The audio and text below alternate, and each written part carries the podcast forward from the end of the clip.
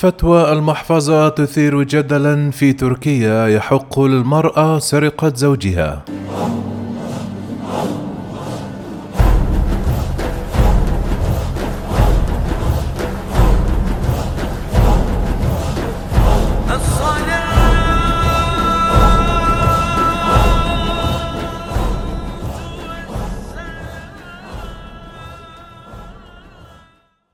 حالة من الانقسام والجدل تطغى على المجتمع التركي منذ أيام ولا تزال مستمرة، وذلك بسبب الفتوى التي أصدرتها رئاسة الشؤون الدينية التركية الخاصة بالعلاقة المالية بين الزوجين والتي تشرع للزوجة سرقة زوجها.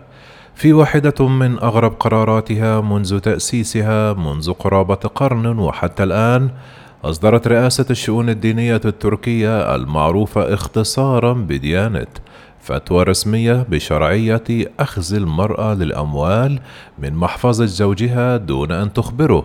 في حال عدم تقديمه أموالا كافية لها لتستطيع سد حاجاتها الشخصية.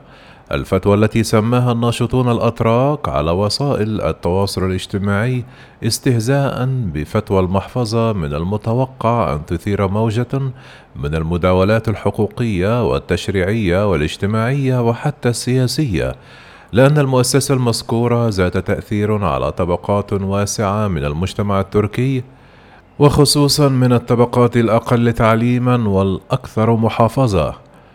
وقال الكاتب التركي يازجي بولنت هذه الجهة الحكومية تريد أن تتدخل وتفتي في كل تفصيل النساء وشؤون الغابات والاحتباس الحراري والعدالة العالمية والحيوانات وأسعار النفط. يقولون للناس لا تفكروا. من جانبها خالفته الداعية الإسلامية التركية ثروة إدرجان الرأي قائلة من شأن هذه الفتوى أن تعطي مزيدا من القوة والأدوات للمرأة في الحياة المنزلية وتجبر الزوج على الالتزام بتلبية حاجياتها. هذا الانقسام حول الفتوى الغريبة انسحب أيضا على الكلام في الشارع التركي وبين المناقشات السياسية بين طرف اعتبرها بمثابة فقاعة لتغطية الأحوال المعيشية الصعبة في البلاد وقوى سياسية سلطوية قالت إن رئاسة الشؤون الدينية مستقلة وحرفية في قراراتها. لكن وسائل الإعلام التركية بالذات المرئية والمسموعة منها شهدت مداولات وانقساما تاما شبيها بأسابيع إجراءات الانتخابات التشريعية في البلاد. فالفتوى الغريبة التي أصدرتها المؤسسة الدينية الرسمية الوحيدة في البلاد جاءت في ظل متغيرين طاغيين يؤثران على تفاصيل الحياة الاجتماعية اليومية للمواطنين الأتراك. التضخم الاقتصادي صار يصيب كل سلة مشتريات العائلة التركية خصوصا بعد إعلان الشركة الوطنية التركية للغاز والكهرباء يوتاش رفع قيمة الكهرباء والغاز المنزلي بقرابة 20% مما ينذر بمزيد من التعكير على العلاقات الزوجية كما أنها تأتي بعد أيام فقط من الخروج التام لتركيا من معاهدة إسطنبول لمكافحة العنف ضد المرأة والعنف المنزلي وهو قرار لاقى رفضا واسعا من المنظمات الحقوقية والنسوية التركية باعتباره صدر بإرادة خاصة من الرئيس رجب طيب أردوغان وليس لمصلحة المجتمع التركي. فالمعاهدة كانت تضع مجموعة من المعايير والقوانين التي تحمي الحقوق المدنية للمرأة في الحياة الزوجية. كذلك تمنع العنف المنزلي والتجاوزات المماثلة بما يشمل الاغتصاب أو ختان النساء والتنمر. كما كانت واحدة من المعايير الكلية التي يتخذها الاتحاد الأوروبي كأداة للالتزام بمعايير كوبنهاجن للانضمام للاتحاد الأوروبي. في التفاصيل ردت رئاسة الشؤون الدينية على سؤال مطروح في مجلتها الشهيرة يقول: هل يحق للمرأة أن تأخذ مال زوجها دون موافقته لتلبية حاجاتها الشخصية؟ ليأتي الرد: يمكن للمرأة أن تأخذ نقودا من جيب زوجها الذي لا يمنحها ما يكفي من المال دون أن يعلم بذلك. وأضافت أن الدين الإسلامي يفرض بعض الواجبات والمسؤوليات على الزوج.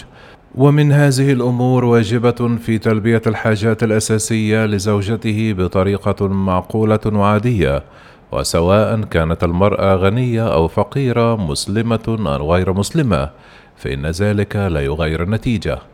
الفتوى الصادرة لم تستند إلى أي نصوص دينية محكمة ولا حتى إلى فتاوى وأحداث سابقة في التاريخ الإسلامي، بل فقط لبعض الروايات التاريخية الضعيفة. الناشطة المدنية التركية دنيا سونجاكول شرحت أن الأبعاد المؤذية التي يمكن لمثل هذه الفتوى أن تمس بها أسس الأسرة الصحية في تركيا التي تعتمد على مبادئ المساواة والمشاركة والتكاتف بين الزوجين. كما أشارت الناشطة المدنية التركية أن الفتوى تكرس آلية السرقة داخل الحياة الزوجية كفعل شرعي ومباح وهذا حتى حسب المعايير الشرعية مخالف لجوهر الدين الإسلامي الذي ينهي تماما عن أي أشكال من السرقة وتعتبر أن البعد المؤذي الآخر لهذه الفتوى يتعلق بالشكل التصارعي الذي ترسمه للحياة الزوجية فتفترض بأن الزوجة تستطيع ويجب أن تنتقم من أي شيء يمس حقوقها، مما يعني أن الحقوق والواجبات في الحياة الزوجية غير مبنية على الود المتبادل والأعراف الإنسانية. الناشطون المدنيون والسياسيون الأتراك وجهوا خلال الساعات الماضية سيلا من الانتقادات للمؤسسة الدينية في البلاد معتبرين أنها صارت تابعة للسلطة والحزب الحاكم ومخالفة لنص المادة الدستورية التركية التي تأسست حسبها والتي تقر بأن الهيئة الإسلامية تدير شؤون العبادات والأوقاف في البلاد بما يتماشى مع العلمانية. مما يعني عدم ارتباط المؤسسة بأي حزب سياسي. وكانت السنوات الماضية قد شهدت مزيدا من النقمة الشعبية تجاه المؤسسة الدينية التركية الرسمية الوحيدة وذلك لسطوتها ودورها وامتيازاتها الخاصة. إذ تقول الإحصائيات الرسمية بأن ميزانيتها السنوية تقدر بحوالي مليار دولار سنوي.